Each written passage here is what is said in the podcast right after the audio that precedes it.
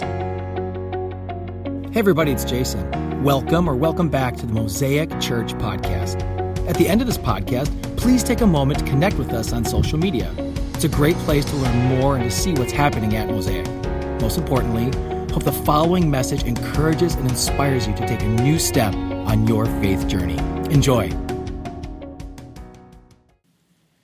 There was this really large crowd that started to surround the river, and it was hot and dusty, and the sun was beating down, and it smelled bad because there's all these people around, and they weren't the most hygienic. And so there was just that smell of just human filth and river and earth and heat.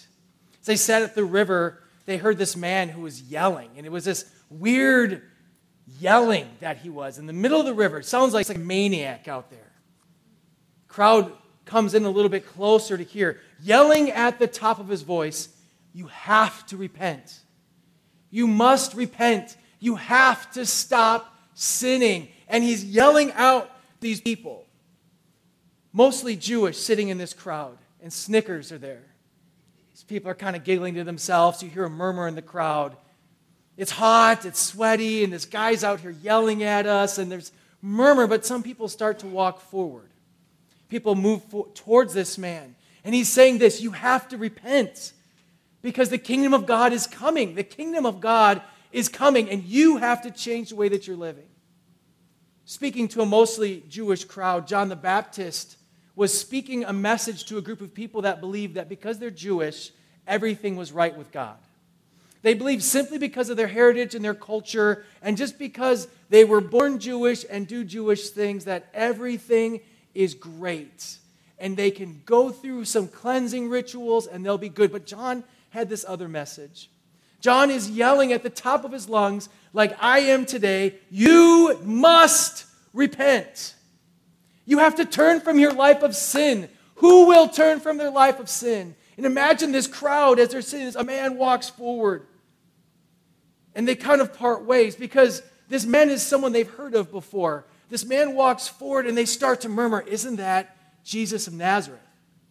Isn't that that guy who's the carpenter's son? And he's been like learning a lot. And we heard some things that he was saying at different places. Like, is that that guy? And so the murmurs start. And then Jesus walks forward. Jesus from the small town of Nazareth, this nobody, walks forward in this crowd of people who are snickering and it's hot and Jesus comes and says, Open your Bibles to Matthew chapter 3, verse 13 through 16. He didn't say that, but I'm telling you now to do it. Matthew chapter 3, verse 13 through 16. We start to move into this picture of what is happening with John the Baptist and Jesus at this time. In verses 3, or chapter 3, verses 13 through 16, we'll see Jesus getting baptized. It says this Then Jesus came from Galilee to the Jordan to be baptized by John. But John tried to deter him, saying, I need to be baptized by you, and you, do you come to me? Jesus replied, Let it be so now. It's proper for us to do this in all, to fulfill all righteousness. Then John consented. As soon as Jesus was baptized, he went up out of the water. At that moment, heaven was opened, and he saw a Spirit of God descending like a dove and alighting on him. And a voice from heaven said, This is my Son, whom I love. With him I am well pleased. So Jesus walks up through the crowd, coming out of the crowds to be baptized by John. And John's like, No way. There's no way I'm baptizing you. You need to baptize me.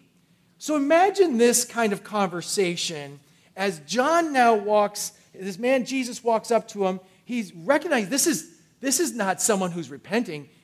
This is, is this Messiah?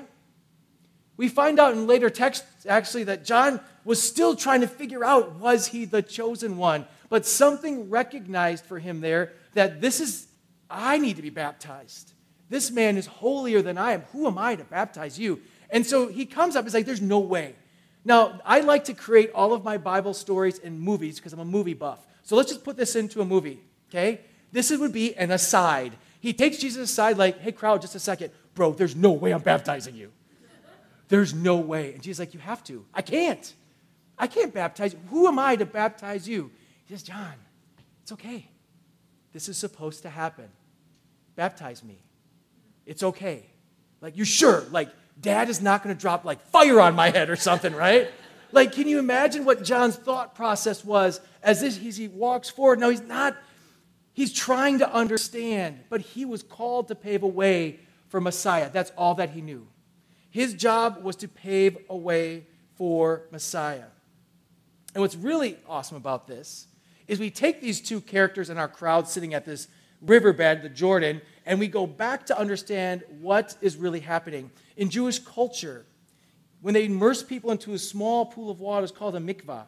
Mikvah were these small pools of water.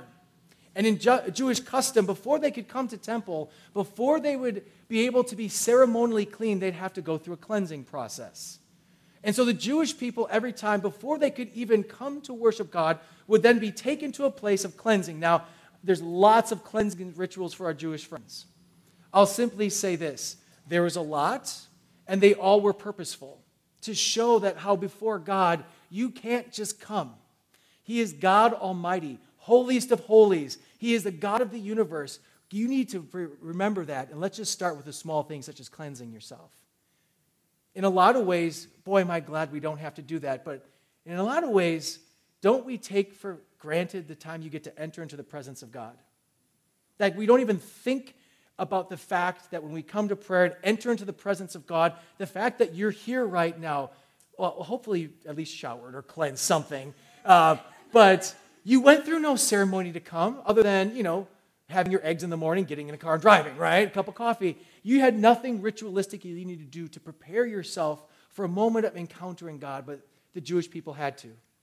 So, this pool called the mikvah was this time, it was really popular Second Temple, about 100 BC to 70 AD. They'd come to these places for these cleansings.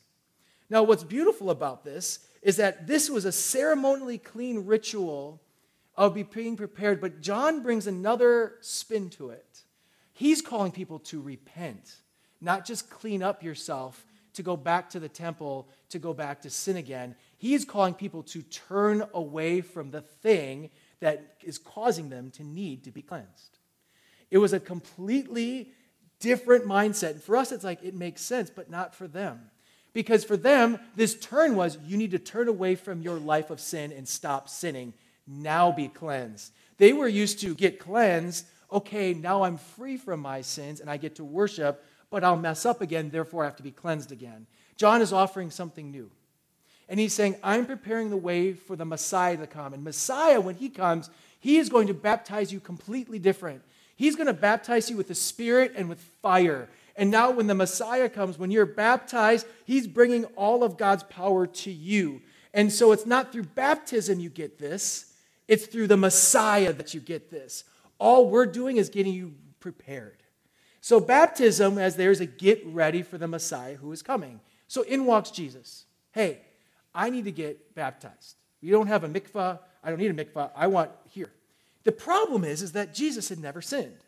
So the repent whole part was very odd and can be confusing of why would Jesus have to repent?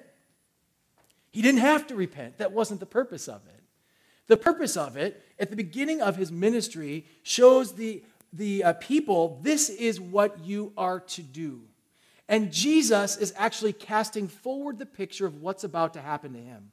Because though he had no sin, when under the water is a representation of death, he was going to die and go to the tomb for three days.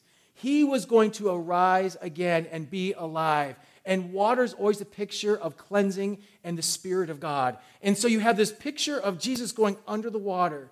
I'm going to die. I'm going to come alive again. And now you have eternal life. That's the beauty of the gospel. And so Jesus comes up to John. He's, hey, let's do this. And he's like, there is no way. We have to. We have to. It is right. This is fulfill righteousness. But the problem with the righteous part, which we said, he hadn't sinned. So John's baptism really wasn't for Jesus because he had nothing to repent of. It was for us. And it sets a word picture now in motion that now symbolized his ministry going forward. It's important to know this because sometimes there's some confusion depending on your background. There's beautiful backgrounds and beautiful stories. I'm going to speak today of why we baptize the way we do. We want to be in that word picture of what Jesus represented for us. Some, I was baptized as a child, many of you baptized as a child, many questions about that. And we do what we call here called believer's baptism, and this is why. Scripturally, we see that when there is a roundabout in life, when I turn from my sin, when I repent, when I admit I need a Savior, when Jesus Christ is that Savior, I now enter into the grave with Him and I come out with Him. And so when we baptize, we call believers baptism. And that's why we dunk you all the way under. Some people sprinkle, some people throw buckets, some people smash watermelons, right? There's all different versions of this. We take it, we put you all the way under, just like Jesus was in the Jordan. And we say, If I keep you here, you are dead. If you stay under this water, there's a lot of trust here, guys. If you stay under this water, life will end. But as Jesus was dead, so he comes alive. So your old life is dead and a new life is here. Because of the cross of Jesus Christ, you were dead, but now you are alive. And so when you go under, it's this beautiful word picture.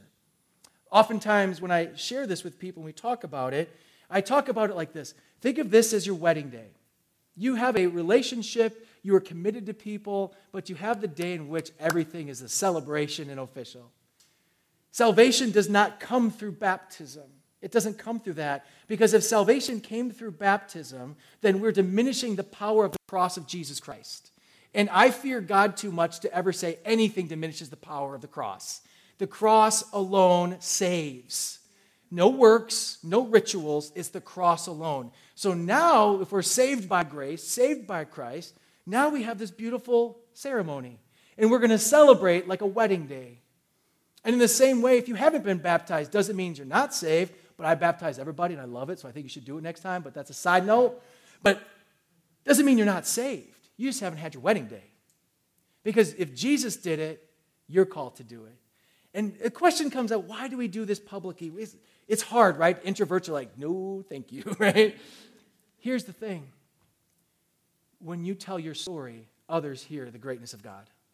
When people hear your story, and baptisms of Mosaic are a little different, maybe from what you've heard, we don't talk about your sinful past. Because if Nick got baptized again, we'd be here for five hours. We're not here for sinful pasts. We are here for the beauty of this. Because of the gospel, because of Jesus Christ, this is who I am. Your past is forgiven. Let's stop talking about our pasts because Jesus has forgiven us. However, we recognize there was brokenness. I needed someone to save me, and I'm a new creation. Because when I take you and you go under and you come up, it's that beautiful word picture. You are a new creation, creating God with a new purpose for his kingdom to go and make disciples. Listen to this Matthew 28 18 through 20 says it best. You've heard it before from us up here, but I'm going to say it again because Jesus commands it. Matthew 18, 28, 18 to 20. This is his last words before he leaves his disciples. Jesus came to them and said, All authority in heaven and on earth has been given to me. Therefore, go and make disciples of all nations, baptizing them in the name of the Father, and the Son, and the Holy Spirit, and teaching them to obey everything I've commanded you. And surely I'm with you always to the very end of age. He's making a statement to his disciples there, but the very end of age now includes you. So let me be very clear of the, the role that you have as a follower of the Lord Jesus Christ. We have an American tradition of bring your friends to church so your pastor can save them. That no longer works and it never did work, and that's not biblical. Here's what's biblical you are called to be a disciple maker, to go and make disciples. It's your job, and I'll help you, get your water. You, as a disciple of Jesus, can baptize them in the name of the Father and the Son and the Holy Spirit. And now you teach them everything that Jesus has taught, them, taught you. But if you're like, I don't know these things, that's why you're here. That's why we have growth groups. That's why we're a disciple making church. That's why we're so passionate about people who are far from God, because Matthew 28 gives us a command. This is your job. Your job is to make disciples, have them go through and understand death to life, and from death to life, you teach them everything I've taught you. Pass it on. Yes, we do it in the context of church, and yes, this is right. I love Sunday gatherings. I'm super glad we're all part of this, both here and online.